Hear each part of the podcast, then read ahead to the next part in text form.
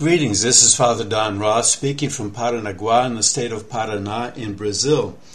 Our gospel today is from Luke chapter 20, verses 27 to 40. Now we have to understand two things in this gospel. First, Israel was a nomad nation in its beginning, so they had no structure of police, hospital, military, anything.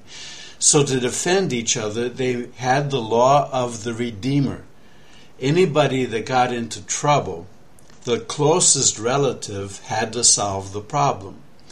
Even if it was like owing money and your family would be sold into slavery, the closest relative, usually the brother, would have to pay the debt.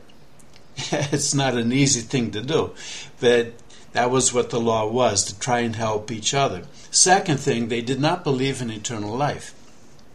So their idea was if you love God and you follow the commandments, you have to be rewarded here on earth, which means a long life, riches, many sons, and health. And that's what you're supposed to receive if you love God. And naturally, the question is if someone loves God, follows the commandments, and suffers, how do you explain it? So they wrote the book of Job trying to explain this. But this gospel today, the Sadducees, who did not believe in eternal life, come to Jesus with this case of the man who was married and he died before he had a son. Now they looked for some sort of immortality through their sons. Naturally, the point of view of the man.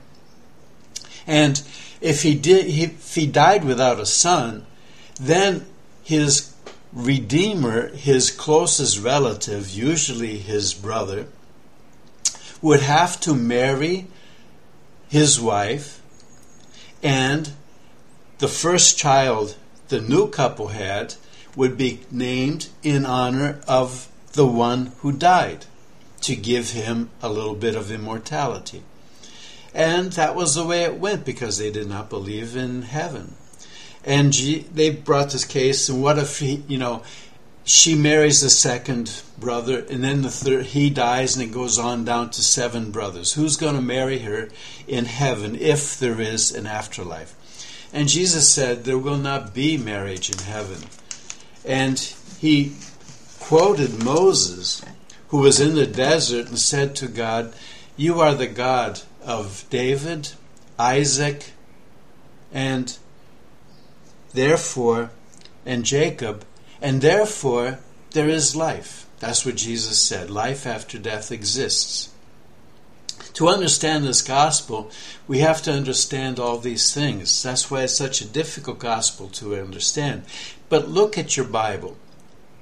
Go to your Bible, see what they say in the Bible about all this. Look up Redeemer that, uh, in some texts about the Redeemer in Israel. Thanks for listening. Take care, and God bless.